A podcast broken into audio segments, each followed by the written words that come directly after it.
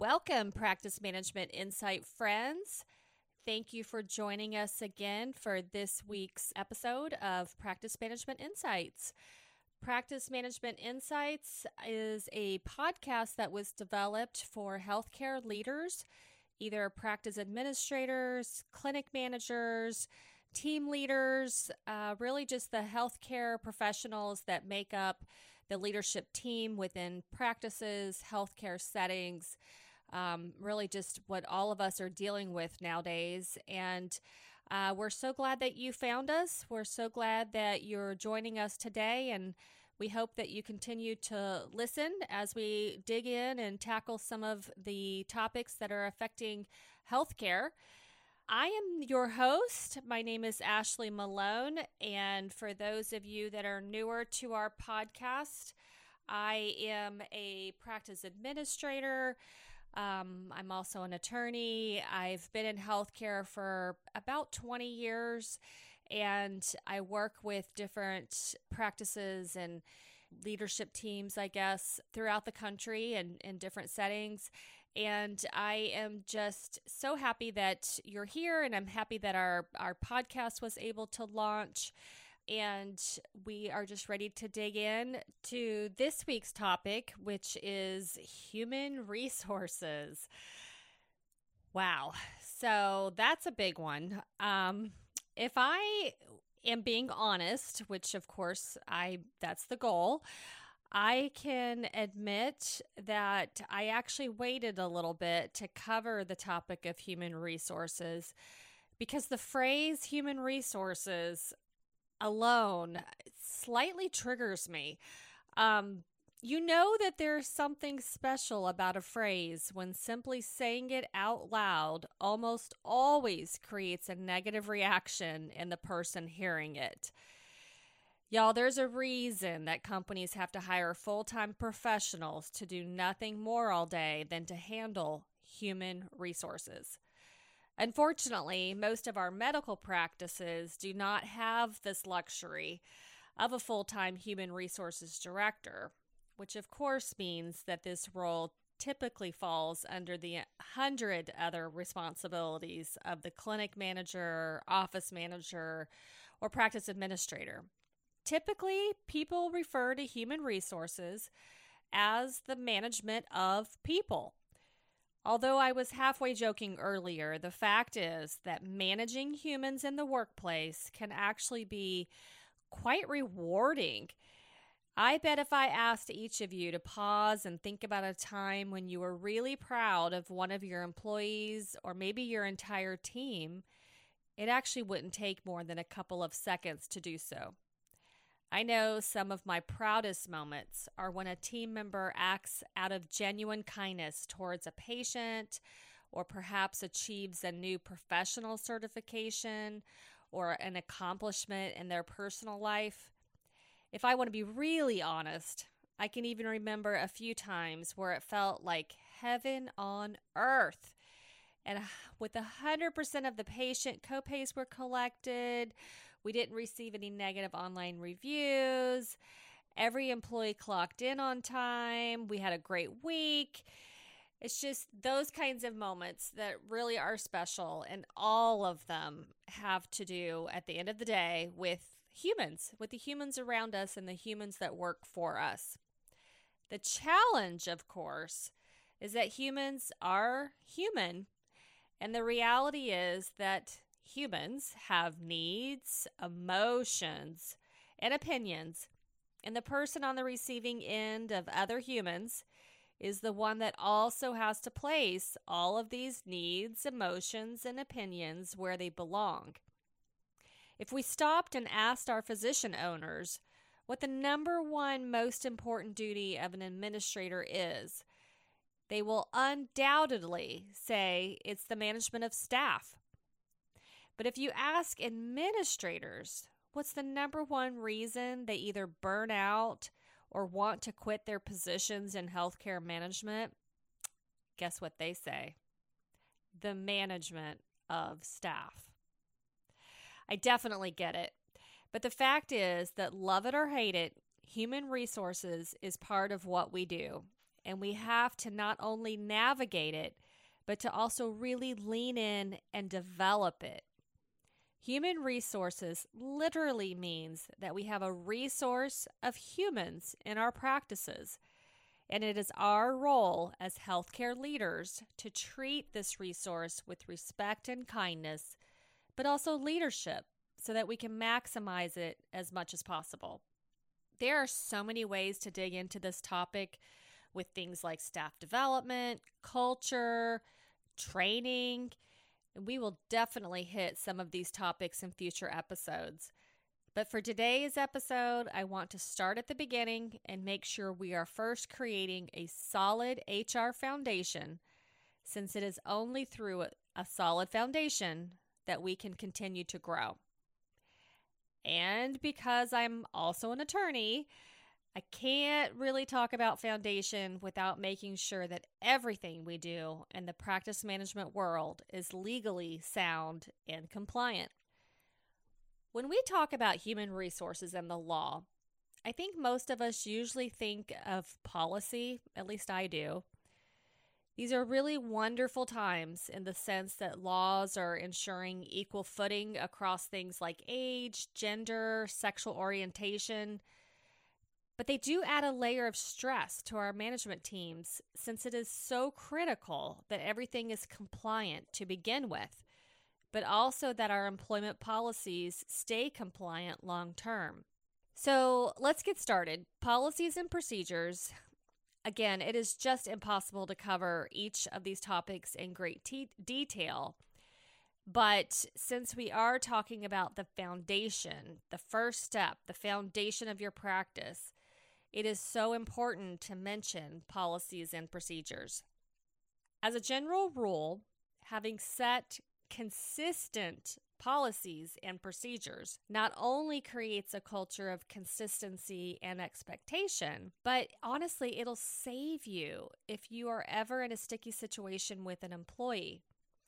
Even if your policy ends up not being so great, the mere fact of having one and then also following it consistently is everything.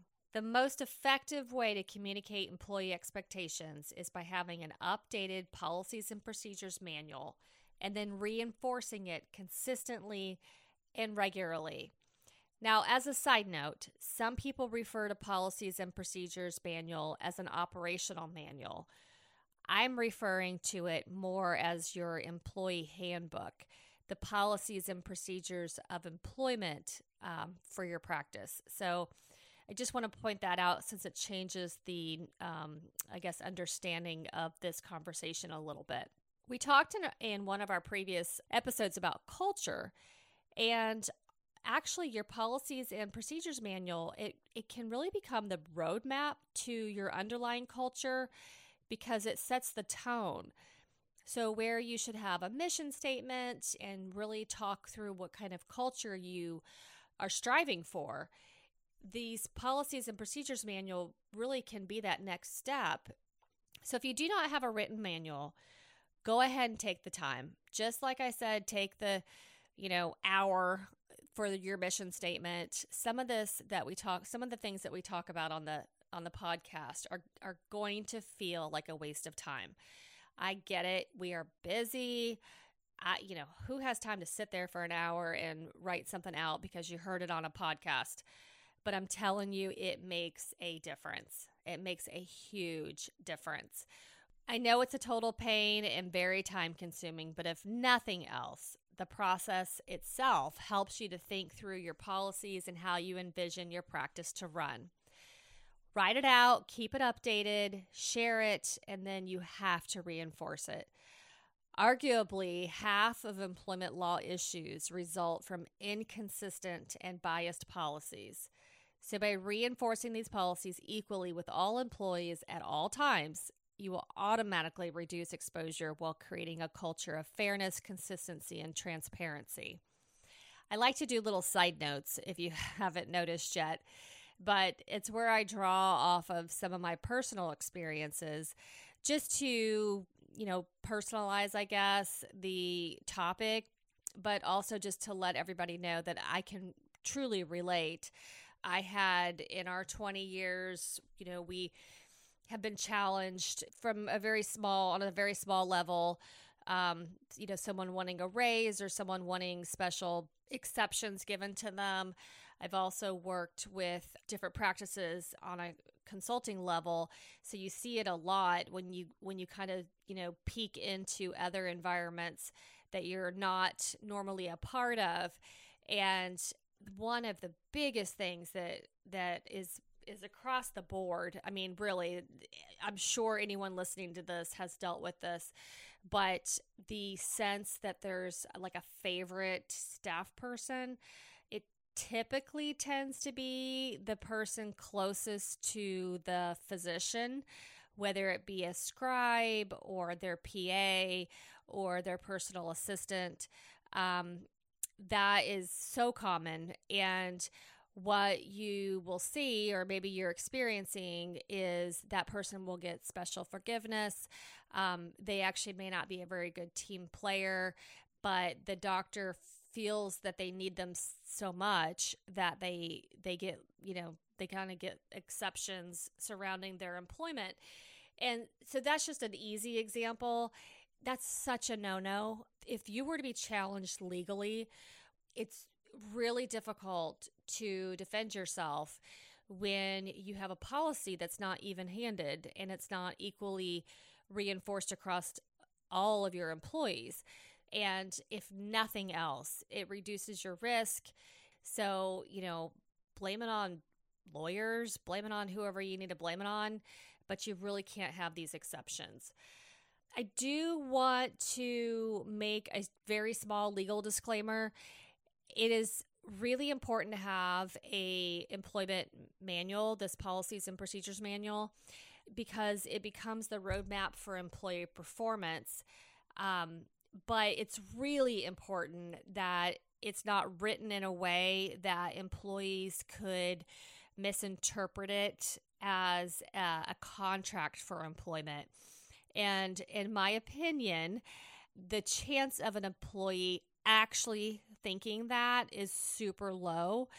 But a crafty employee, one who's coming at you for some other reason, a good attorney will pull the manual and they'll look at it and then they'll make an argument perhaps that it was a contract of employment. So it's all how something would be perceived in front of a judge. Um, there's ways that you can kind of make sure that that doesn't happen by stating throughout the manual that it is not a contract, that your state is an at will work state, you know, that the manual in, in no way implies anything different than that. I say it out loud. I say it several times. And um, you also just make sure that the that the manual or the handbook is a is a kind of a general guidance and not like really specific terms. And again, it's so hard to just touch on any topic knowing that there's so much more in it. So if you have questions or you're just starting maybe developing these policies and procedures, just know that there's resources available to you and that you should always have everything reviewed by your your practice attorney just, you know, just to make sure. Um so I know that this is a lot of information and we just scratched the surface. These are some pretty heavy topics. Um, and again, we'll be digging into different things throughout this podcast series but I am really big on foundational work first and together we're going to build culture, we're going to set our the tone of our practice, we're going to set some policies and procedures, make sure that we're legally compliant, and then we're going to start building off of that. So if you create the infrastructure of compliance around your practice, you have clear rules and expectations for your staff and providers but then you also ensure that the things that you implement meets federal requirements um, that keep you in compliance, then you're going to be okay. I appreciate, as always, you're spending time with us by listening to today's podcast.